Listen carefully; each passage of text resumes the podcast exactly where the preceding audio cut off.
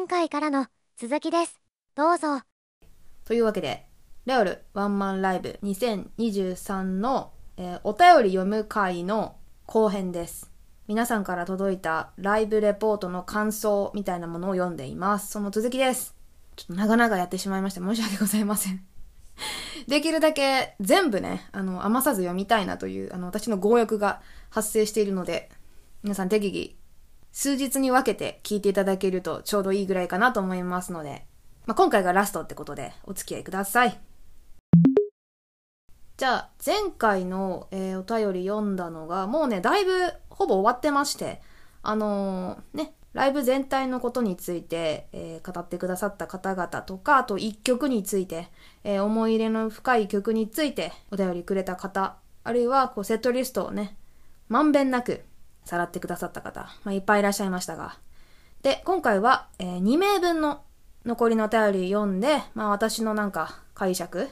いるのかいらないのかわかりませんが、まあ、おまけ程度に、皆さんのお便り踏まえた上で、えー、まとめ的なことをしておしまいにしたいと思います。じゃあ早速、一つ目のお便りです。お名前、たくさんいただきました。ありがとうございます。えー、たくさんが行った公演は、東京、横浜、長野ですね。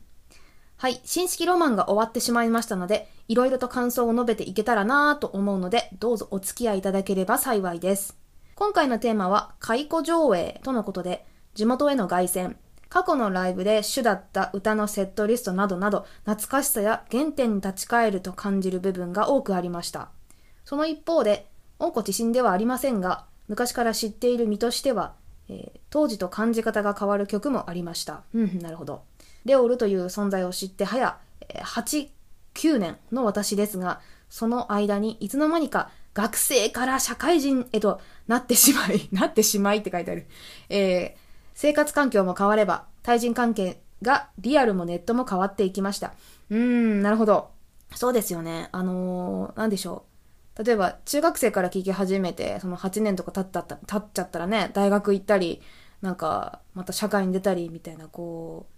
ライフステージが変わっていく、それにまたがって、えー、レオルさんを応援していくっていうのはね、なかなか感慨深いものがあると思います。確かにね、視点が変わるでしょうね。えー、そんな中で一番感じ方が変わった曲が、秋葉えでした。お秋葉えについて語ってか、語ってくださってる方少ないですね、今回ね。嬉しいです。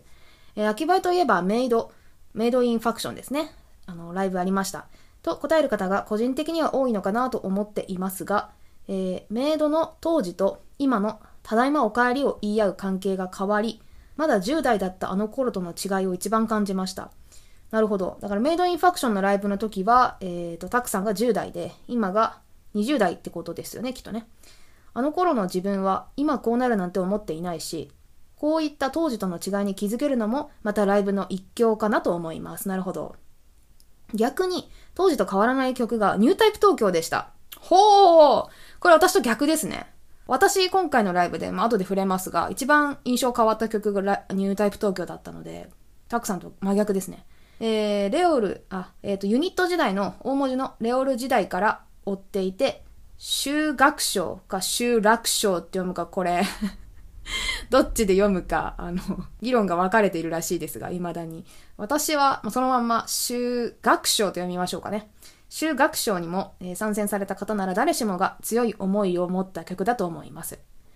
当時衝撃的だった解散。無理を通してでも解散ライブに足を運んだことを今でも覚えています。そのライブの鳥がまさにニュータイプ東京。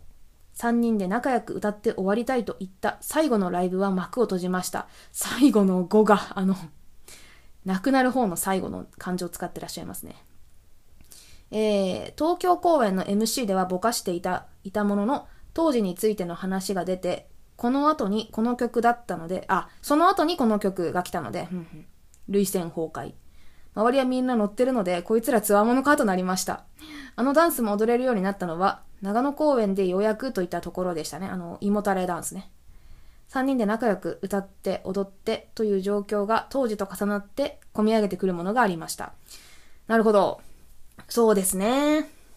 まあ、結局、なんかな、長野公園、最後の千秋楽についても3人のね、名前は出してなかったので、個人的にはなんかぼかし続けて、えー、ラストを迎えたっていう感じだ、なのかなとは思いましたが。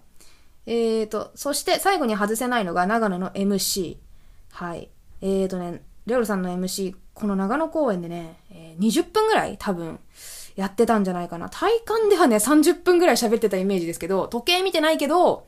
20分はでも喋ってたんじゃない？えー、レオル氏の身の上話をいろいろと聞けました。その中で一番印象的だったのは、ご両親の話だと思います。その昔、本当に昔にどこかでレオル氏がこのような話を少しだけしていたことがあったので知っている方もいたと、いたかもしれませんが、ここまで詳しく聞けたのは今回が初めてでした。その話を聞いて、個人的には神様になった日を思い出さずにはいられないので、ワンワン泣きながら話を聞いていました。えー、っと、ユニット時代のレオルのあのアルバムのね、シグマというアルバムに入っています。神様になった日ですね。これは、一応でも明確にね、あの、お父さん、あれ？これは明確に言ってたんだっけ？お父さんの話を歌っているようなあれでしたよね。えっ、ー、と、シグマが出た当時にこの話を聞いてからそのために書いた曲なんだろうなと、えー、思い、いろいろと考えていた時期もあったので、すごく思い入れ深い曲です。思い入れの強い曲です。歌ってくれたらもっと嬉しかった。なるほどね。こういった身の上話を聞くことができたのは、レオル氏のオリジン、うん、を、えー、知ることができてとても良かったと思います。これが聞けただけでも来てよかったなと心の底から思いました。いやこれはね、本当に共感するべきところで、あのー、じゃあちょっと長野公演の MC について少し触れますか。ちょっとごめんなさい。今回の収録ね 日を明けてしまったので、前編でどれぐらい喋ったかあんまり覚えてないんですが、あの、わかんない。このラジオ聴いてる方、どれぐらいこの長野公演のレオルさんの MC の話を、把握してらっしゃるかわからないんですが、まあ、そのさっきね、20分ぐらい喋ってたって言ったんですけど、まあ、前編でも何回か触れましたが、その、今回が凱旋ということで、ふるさとに帰ってきて、で、その幼い時に、マーチングバンドとして初めて、え、舞台に立ったホールで、で、あとブラストっていうパフォーマンス集団の公演を見たのも同じホールで、っていうことで、まあ、そのホールについての思い入れ、プラス、そのお父さんの話でですね、まあ、お父さん、レオルさんのお父さんが、その演劇趣味でっておっしゃってたかな。で、えっ、ー、と、すごく熱心に力を入れてやってらした方だったので、まあ、幼い頃のレオルさんも連れて、その、私たちが今回見に行った同じホールに、いろんな演劇とか連れて行ってもらっていたんですって。っていう話とかもしてくれて、で、自分自身はその、まあ、演劇自体に興味は向かなかったんだけど、その、お父さんが休日になると、その、いつものお父さんとは違って、こう、ちょっと趣味に情熱を傾けて、キラキラ輝いている、えー、顔を見て、夢中になって、没頭して何かを、何かに取り組めるって、えー、かっこいいなっていうふうに、純粋に思っていたっていうお話をしてくれて、で、そこから自分は音楽に行ったんだよねっていう話をしてくださったんですね。で、ただ、その高校生の時に、まあ、お父さんがちょっと精神を患ってしまったっていうのがあって、まあ、最終的にですね、山に登山に行くって言って、まあ、戻らなくなって、まあ、そこから消息不明っていう風になってっていう運びなんですけど、で、そういう話があったから、レオルさん的には、こう、山を見ると、どうしても父を奪われたという感覚になるっていう話はされていて、で、長野県って海がない県ですよね。山、山に四方を囲まれた県ですので、純粋に怖くなったと。長野県がすごく怖かったと。父を奪っていった山がある、えー、このふるさとが怖くなってしまって、まあ、プラス、えっ、ー、と、その自分が音楽をやり始めて、まあ、どこまでやれるか試したいみたいなところもあって、あの、それが重なって、まあ、東京でえー、自分の音楽やろうっていうことで、まあ、東京で活動を始めるっていう運びで、で、そこからしっかり今回のように、その、ふるさとに向き合うっていう形で、え、長野県に帰ってきたことはないっていうふうにおっしゃっていたんですね。で、いつか自分がその胸を張ってというか、えー、怖さみたいなものを克服して、ふるさとに帰れる日が来たらなと思っていたところに、今回の、えー、ツアーの千秋楽最後の日が長野県でやれるっていうことになって、どうせやるんだったらこの会場がいいっていうことで、えー、自分の希望を通したみたいな話もされていまして、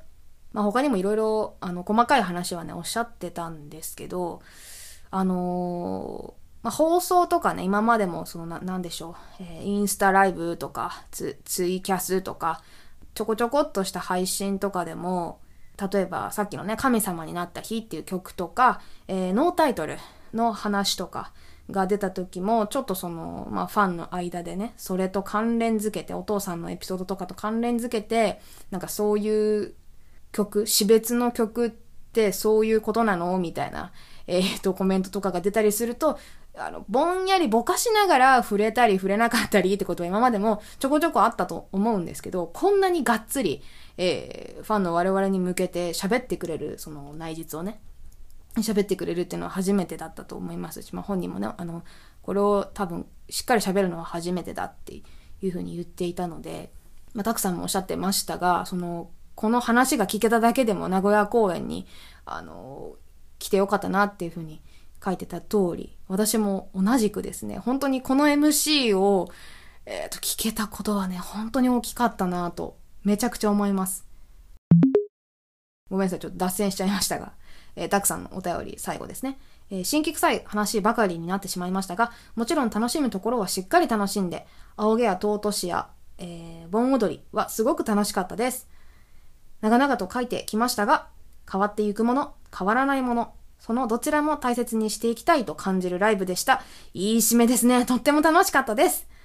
そして自分ば、えー、自分語りばかりになってしまった感じはありますが、お付き合いいただきありがとうございました。いえいえ、自分語りをしてほしいので。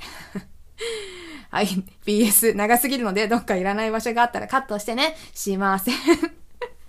全部やみましたということで、ありがとうございました。本当にたくさん。いやー、面白いな、この解釈違いとかも含めて。えっと、あれ？前編の時にちょっと触れたっけな？私、秋葉えの話もちょっと少ししたと思うんですが、前回。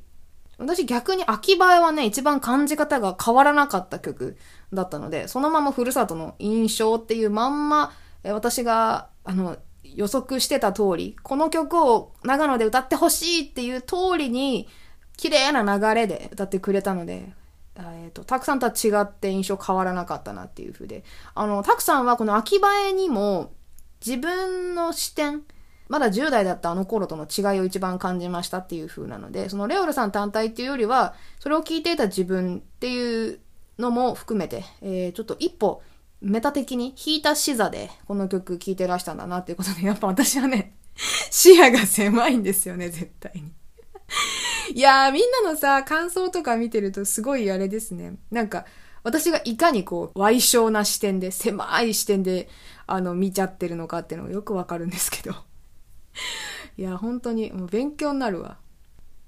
で、あと、ニュータイプ東京の話出してくれましたね。で、こちらも、あれですね、前回のお便りの時にも何名かが触れていたかな？そのニュータイプ東京。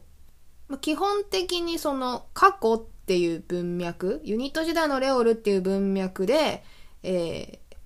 この曲を受け取った方が多かったかな？あと、えっ、ー、と、明るくするために、涙、涙で終わらないようにするために、この曲だったのかな、みたいなお便りあったんですけど、あの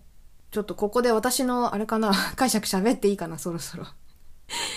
えっと、なんか前回からめっちゃ引っ張ってる感じがするので、あのですね、私、このニュータイプ東京に関しても、その秋葉とかいろいろに関しても、なんていうんですかね、あんまりユニットがどうこうとか、他の人がどうこうっていうのは関係ないものとして、それは度外視して受け取っているセットリストとして。それなんでかっていうと、えっ、ー、とね、まあ、今回このセットリスト自体がね、解雇上映っていうテーマをもとに、一本の映画に見立てて、このセトリが作られているんじゃないかっていうのは、あの、何回か触れていまして、で、あと、ツイッターとか、ライブ直後に見た時に、何名かがおっしゃっていたのが、あの、衣装替えがね、4回4個衣装があったみたいな話をしていて、それが、あの、気象転結になっているんじゃないかということで、美しい流れだっていう考察をね、何人かがおっしゃっていて、なるほど、そういう見方になるのか面白いなと思って。いや、やっぱりみんなすごいなんかさ、マクロな視点で物を見てるなと思って、もう頭が下がるばっかりなんですが、えーとね、まあ、気象転結があるかどうかとかは、まあそれもそうなんですけど、あの、私としては、まあ、今回のテーマがその解雇上映とか、あと追憶がテーマっていうことをね、おっしゃっていたかなと思うんですが、その追憶ってまあ自分の中のその記憶ですよね。それをなぞるじゃないけど、まあそういうものだったとして。だとすると、あの、まあ、ユニットの解散とか、あの、結成とか、まあ、それもあるんですけど、そういうアーティストとしての歩みっていうのではなく、もう一歩引いて、レオルさんという、まあ、レオルさんの本名は、あの、明かされていませんが、レオルさんの中の人ってちょっと表現してみていいですか？レオルさんの中の人の人生スケールの追憶っていうのが今回のテーマだったんじゃないのかなって個人的な解釈としてあるんですよ。だからさっき言った通りニュータイプ東京を聞いた時にそのユニットとしての解散とかいうイメージがゼロだったんですよ私は。このライブ自体をレオルの中の人の人生を一本見せられているんだなって思いながら見ていたので、そういう発想になっていました。だから皆さんの、えっ、ー、と、解釈とか感想とか考察見てると、一アーティストとしてのなんやかんやっていうのを思い巡らしているのかなという印象だったので、なんか私みたいな こうなんか、ひねた見方をしてる人がいないので、多分いろいろ皆さん意見があると思うんですけど。で、一個一個の曲、どれが例えば幼少期とかそういうのは全く言えないんですけど、ざっくり、えっ、ー、と、セットリストの前半で、まずなんか愛、愛がテーマみたいな、愛の歌っていう感じなのかなと思っていて、まあ最初、シークレットトリップ、えっ、ー、と、その、まあ、I love you とかね、I love me みたいな歌詞が出てくる、まあ、ダイレクトにラブの曲だし、まあ、あと、前回もどっかで言ったかもしれませんけど、その、ふるさとで歌うことに対して結構意味がある曲。秋葉とはまた違うベクトルなんだけど、っていう意味があるかなって思うので、このシークレットトリップに関しては、ふるさとへの愛、みたいな風に私は捉えていて。で、2曲目のドロップポップキャンディも、え、可愛いんだけど、この曲。でもこれもね、実は愛の歌なのではないかと。もっと愛している日々と君と、みたいな歌詞が出てくるので、これは何でしょう、えー、自分の曲を聴いてくれてる人？音楽を聴いてくれてる人への愛。あるいはその音楽そのものとか、えー、作り手、一緒に作ってくれてる人たちへのありがとうみたいな愛かなって思ったりして。で、えー、っと、これ無理やりなんだけど。NG60 も、もっと言うとね、NG60 そんな曲じゃないんだけど。あの、楽なノリの曲なんですけど、でも、A メロでね、ありがとうっていうところがあるんですけど、なんかあのありがとうの言い方とかさ、ちょっと違うじゃんと思って、原版とね。意味がやっぱ違うのかなと思って、これも愛の歌かなって思ったんですが、で、もっと言うと、これは何でしょうね。ダメな日の自分への愛みたいな。あの、わがままな自分もいいよね、みたいな愛かな。だからこれも愛の歌と無理やり取ることができるんじゃないかと思います。で、4曲目のハイプモード以降は愛の曲モードというよりは、なんかもっと、あの、抽象性が高まるので、細かいことは言えないんですけど、でもなんかちょっと ND60 のそのダメな自分を、ダメっていうか何ですかね、自堕落な自分みたいなのが地続きになっているのじゃないかなと思いまして。でその自堕落な感じとか、その人生は無計画だ。失うものは何もないから無敵だ、みたいな、えー、ちょっとトリップしてる感じもあって、で、その次がボーイなんですね。すごい流れをぶち壊すボーイ、ね。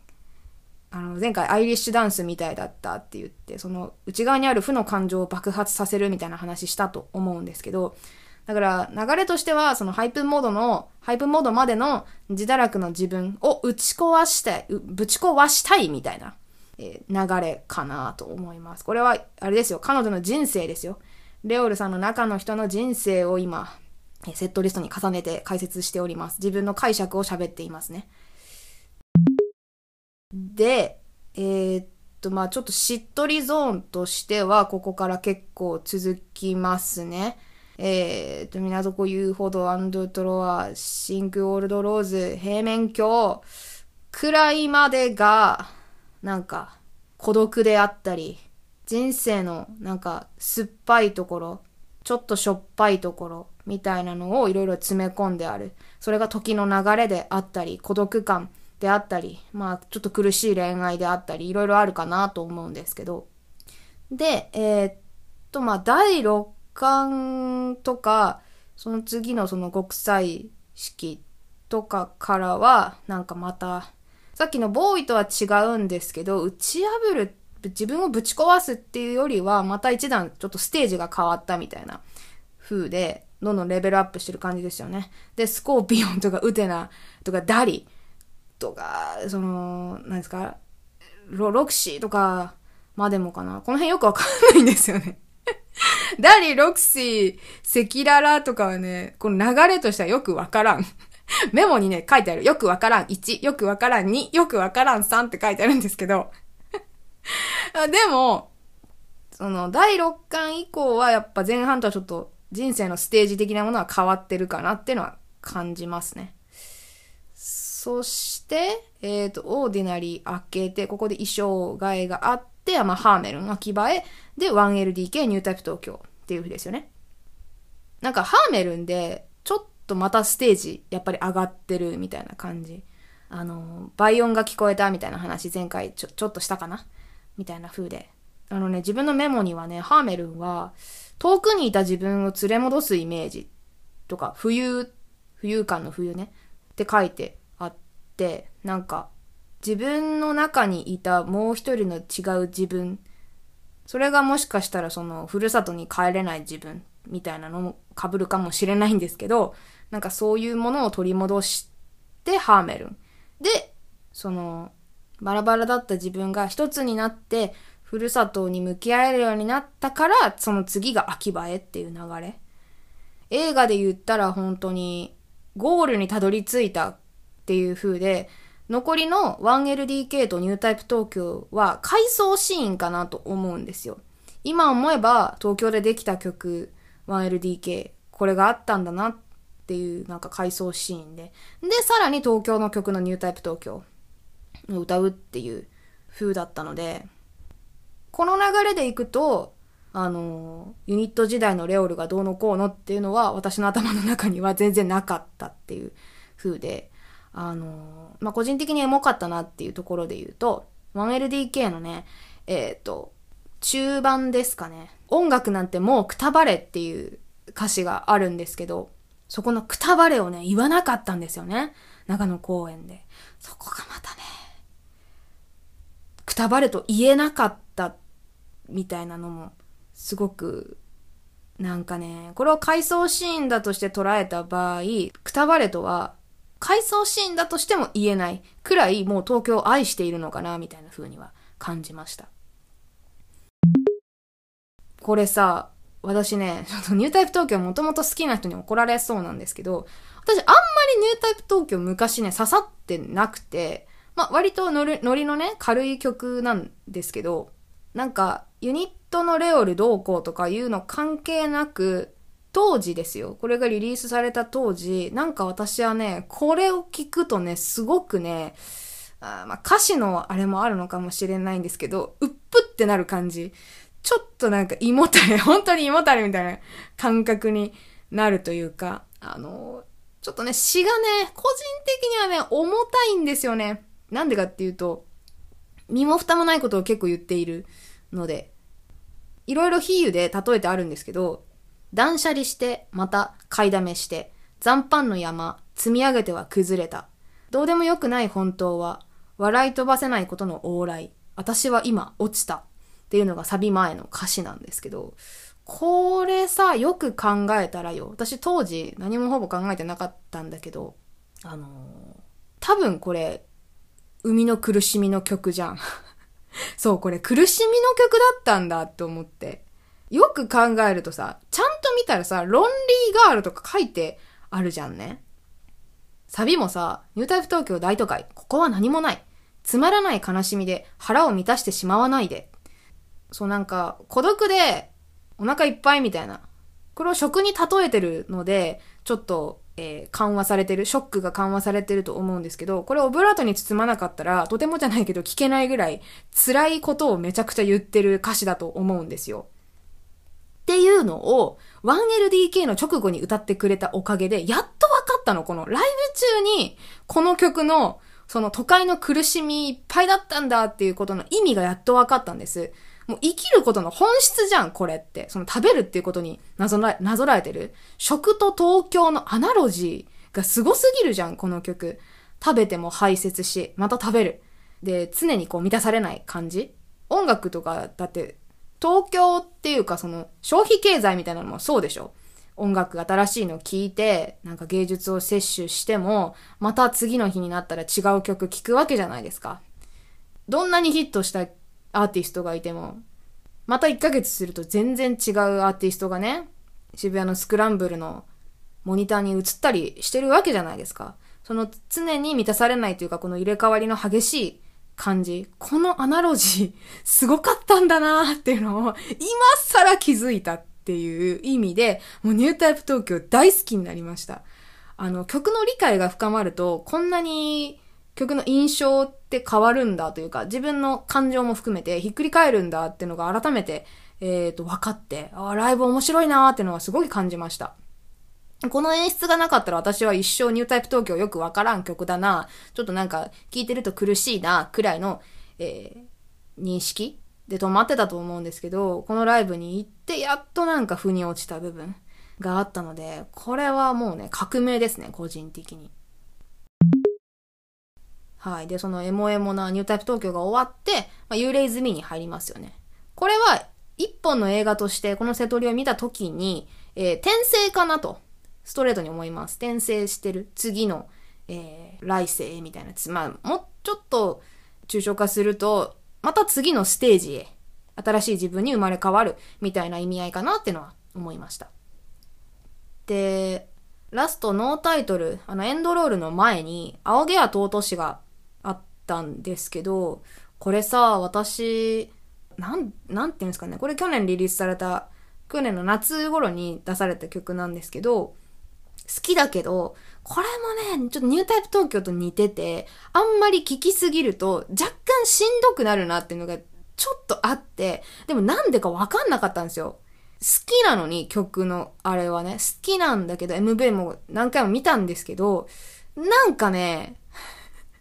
ちょっとしんどくなる感じがあって、その理由がわかんなかったんだけど、このライブでね、わかった。あのね、まあ、シンプルに言うと、この曲って足し算でできてると思ってて、えー、よいよい古今プラス叙情でできているのかなって思ったんですね。で、その叙情の部分が私には結構、うーん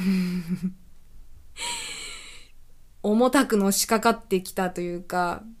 ちょっと重たいというか、重たいって言うとね、悪い感じで言う風に聞こえるかもしれないんですけど、なんかね、夏の終わりを感じません？この曲。まあ、夏の曲なんですけど、お祭りが終わっちゃうみたいなのも若干感じるんですよ、この曲。そんなあれないんですけどね、あんまり。なんかちょっと、お祭り騒ぎの渦中にいるんだけど、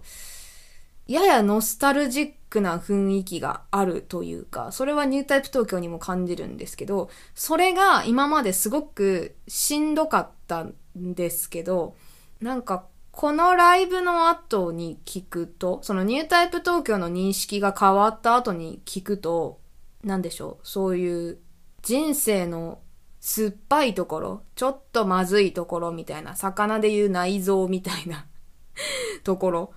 を歌われていても、そこも含めて、ああ、美味しいねって言えるように思えたというか、あの、サンマのさ、内臓あるじゃん。苦いじゃん。私あれ大好きなんですけど、それが、ま、もともとちょっと苦手だったんだけど、無理して食べるわけではなく、今回のライブを通して、あ、サンマの内臓うめえじゃんって、あの、やっと思えるようになった。ちょっとすいません、青毛と落としの 叙情の部分を内臓扱いして大変失礼だと思うんだけど。でもそういう感じでしたね。私の感覚としては。なんか皆さんも、わかんない。あの、ツイッターとかじゃさ、叩かれるかもしれないからさ、言いにくいだろうけど、あるんじゃないんですか？ちょっとこの曲、自分にとっては、今の自分にはなんかしんどいなとかさ、そういうのあると思うんですよ。で、私の場合はニュータイプ東京と青毛やととしが、まあそういう曲だったんですけど、それが今回のライブで認識がひっくり返って、えっ、ー、と、すごく印象に残っているなっていう話ですね。いや、だからそういうのも踏まえるとさ、まあそのエンドロールで流れた演出のノータイトル、歌って欲しかったですけど、まあ前半でもちょっと言ったあの、クラップね、クラップがずっとみんなのあれが鳴り響くっていうのも一体感として素晴らしかったし、そのレオルの中の人の人生というものを、一本の映画をみんなで見届けられたのってすごい素敵だったなっていうのはあったので、あのエンドロールの演出とても良かったなって思います。あと前半でちょっと言い忘れたけどさ、あの、クラップがさ、結局曲の一番最後までずっと続いてたんですよ。あれってね、マジですごいことだからね。えっ、ー、と、多分ね、ライブハウスだと絶対ずれますよ。あの、前後で絶対ずれちゃうんだけど、箱のね。でも、ホールだったから、その、なんていうの？えっ、ー、と、客席の前後の時差とかがそこまで感じにくい、えー、自分が手拍子をしてても、後ろの方の音がずれてるなとかいうのを感じにくい構造に基本的にはなってるのでね、ホールは。もう最高潮の一体感を感じられる場所だったんですよ、あそこは。そういう意味で、長野公園であのノータイトルのクラップできたっていうのは結構体験価値としては高いんじゃないかなって思いますね。まあ、みたいなのが私の、そのレオルさんの中の人の人生を一本切り取った、この新式ロマンの、ま解釈ですかね。瀬戸りの解釈っていう風でした。これについてまた 意義ありっていうのあったら甘んじて受けますので、どうぞご意見をお寄せください。さあ、長々語ってまいりました。お便り最後でございます。えーとね、この方3公演行かれていまして、福岡、広島、高松に行かれております。このお便りを最後に持ってきたのは一応理由があって、あ、この方匿名希望さんなんですけど、あのー、なんていうの？感想の書きぶりとして、ものすごくね、ストレートに、ストレートに言ってるとちょっと語弊があるな。あの、感性のアンテナがすごく鋭敏な方だなって私は思うんですよ。受け取り方が素直だし、主観的な印象もありつつ、でも客観的にも見ているっていうか、なんか絶妙なんですよね、この、あの、視点が。ぜひラストに読みたいと思ってたので、ちょっとじっくり読み上げたいと思います。えー、3公演について、それぞれ段落分けて書いてくださいました。まず福岡からです。えー、レオルの地元への思い、学校の居心地の悪さや父親の死について涙ながらに語った後の、それによるインターネットやひらがなでのレオル、歌い手時代ですね。レオルとの出会いの話。その流れからの 1LDK が印象的だった。えー、ここから読み上げるレオルはね、全部ひらがなレオルですね。レオルは、長野で暮らす田舎特有の空気感、大人たちの視線に不快感を覚え、さらに耐えられないほどの悲しみを背負った一人の女の子にとっての逃げ場所で、救いで、光であり、レオルにとってのレオルの存在の大きさを重く感じた。レオルはどこにも出身がない、どこにも属していない、誰かにそういうことをするのをやめなさいと言われない。みんなに行けレオル行けと言ってもらえる。という言葉と、それが生きがいだったと語る姿が忘れられない。その後の 1LDK では、一度歌えなくなるくらい泣いてしまって、マイクを離して腕で涙を拭って、再び力強く歌い始めた。その時の客席からの温かい手拍子も、レオルが築き上げてきたファンとの関係性を思わせてジーンときたっていう風に書いてくれています。すごい出力あるでしょ、この方。匿名希望さん、すごすぎる。多分ですけど、私がさっき言ったさ、そのレオルの中の人 っていう表現を私はしましたけど、その中の人にとっての逃げ場所、救いっていうのが歌い手レオルだったってことですよね。だから、なんかこの匿名希望さんの解釈と私のそのレオロの中の人みたいな感覚はね、結構一致してるんじゃないかなってのは感じました。確かあれですよね、その MC の時もね、レオルさん自身が自分のことをね、えー、じゃ今日はその彼女のお話をしたいと思いますっていう風に言ってて、その自分のことをね、レオルの中の人のことを彼女という風に、えー、確か代名詞使っていたと思いますので、一歩こう引いた視点で自分の人生について語っておられたっていうところに、そこが印象的だったっていうことですね。はい、続いて広島です。えー、久しぶりのオールスタンディング公演は、客席のボルテージもマックスで、レオルもとても楽しそうだった。スピーカーの上に登って、端まで見渡し手を振ったり、最前の柵に足をかけて身を乗り出して歌ったりしていた。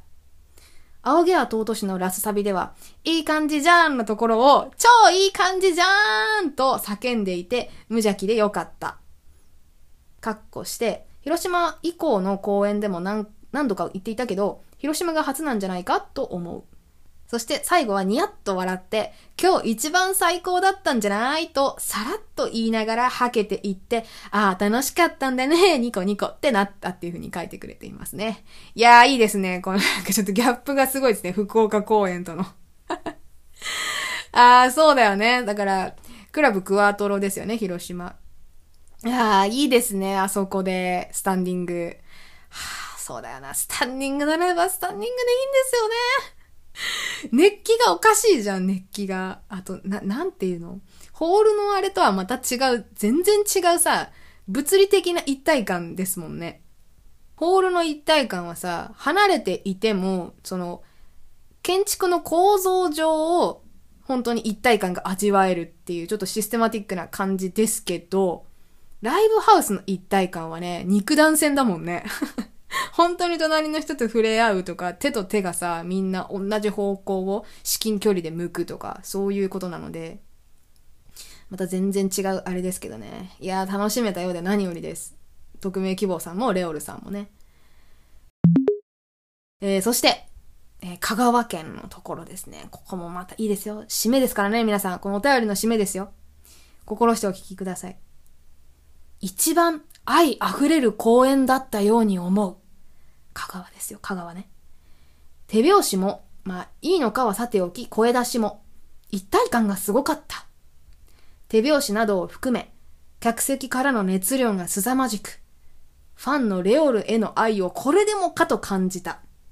レオルもそれを感じ取っている表情をしており、愛おしそうにその光景を見る顔がとってもとっ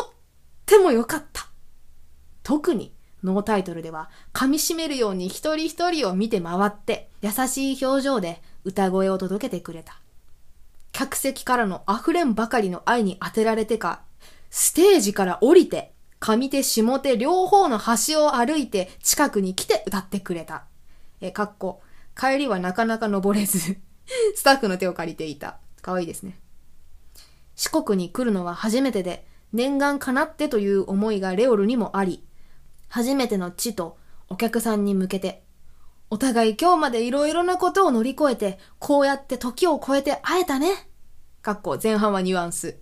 と言っていて、その会えたねの言い方がもうめっちゃ明るくて可愛い声で爽やかで、アニメ？新海誠作品？ってなった。あ、と思った。すいません、その爽やかさが再現できなくて申し訳ないです。皆さん脳内保管してくださいね。とても温かいライブで、長野公園を前にこういうライブを作り出せて、レオルを長野公園へ向かって送り出せてよかったないいライブだったなと思った。ということです。いやー、いいお便りだなこれはいいお便りだな素敵でしょ匿名希望さんの感性と筆力、やば。え、マジで普通にさ、すごくない？書きぶり。熱量が凄まじくとかさ、溢れんばかりの愛に当てられてかとかよく書けるなと思って、私絶対こんな言葉出てこないもん。素晴らしいね。やっぱり、この匿名希望さんもちょっとやや引きの目線で楽しんでおられるのがわかるライブレポでしたね。いやー、もう恐れ入ります。大変素晴らしい感想でございました。送っていただいてね、ありがとうございました。はい。というわけで、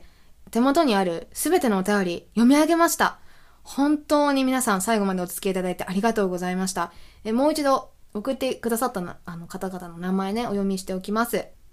ティックさん、おいろさん、トマト大好きまきちゃんさん、りくさん、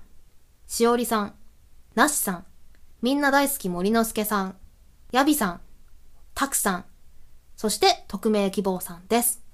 また、送りたかったけど間に合わなかったごめんと声をかけてくださった方々、本当にありがとうございました。もう気持ちだけでも十分でございます。結局、ラジオ3本分になっちゃったんですけど、まあ一応ね、全力レポート部という風で目打っておりますので、まあ長くはあるけど、すべてにおいて熱量はこもっているのではないかと思いますので、許してやってください。もしよろしければ、今回のラジオをお聴きいただいて、送り損ねたライブレポートとかね、書いてくださると嬉しいですし、各公演のライブの思い出とか、もう好きに書き散らかしてくれるといいなと思います。えー YouTube でしたらコメント、Spotify でも、えーコメント欄みたいなやつあります。Twitter でしたら、ハッシュタグチャコラジをつけての感想ツイート、またはお便り、Google フォームなどもご用意しております。詳しくは概要欄の下の方ご覧ください。はい。というわけで、長々喋ってまいりましたが、今回は、えー以上にしたいと思います。次回、レオルさんのワンマンがあったらね、できる限り参加したいと思います。えっ、と、他のね、イベント系は私基本的に全部行けないので、あの、フェスとか、単発の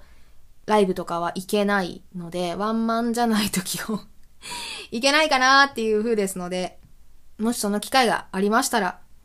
またレポ部でわちゃわちゃやれたらいいかなと思いますので、お楽しみにしておいてください。はい。というわけで、今回は以上にしたいと思います。ありがとうございました。それでは、また次のエピソードで。じゃあねー。ありがとうございました。バイバーイ。最後までお聞きいただき、ありがとうございました。シャコラジでは、引き続き、皆さんからのお便りを募集しています。お便りは、ツイート、メール、お便りフォームで受付中です。詳しくは、チャコラジの概要欄をご覧ください。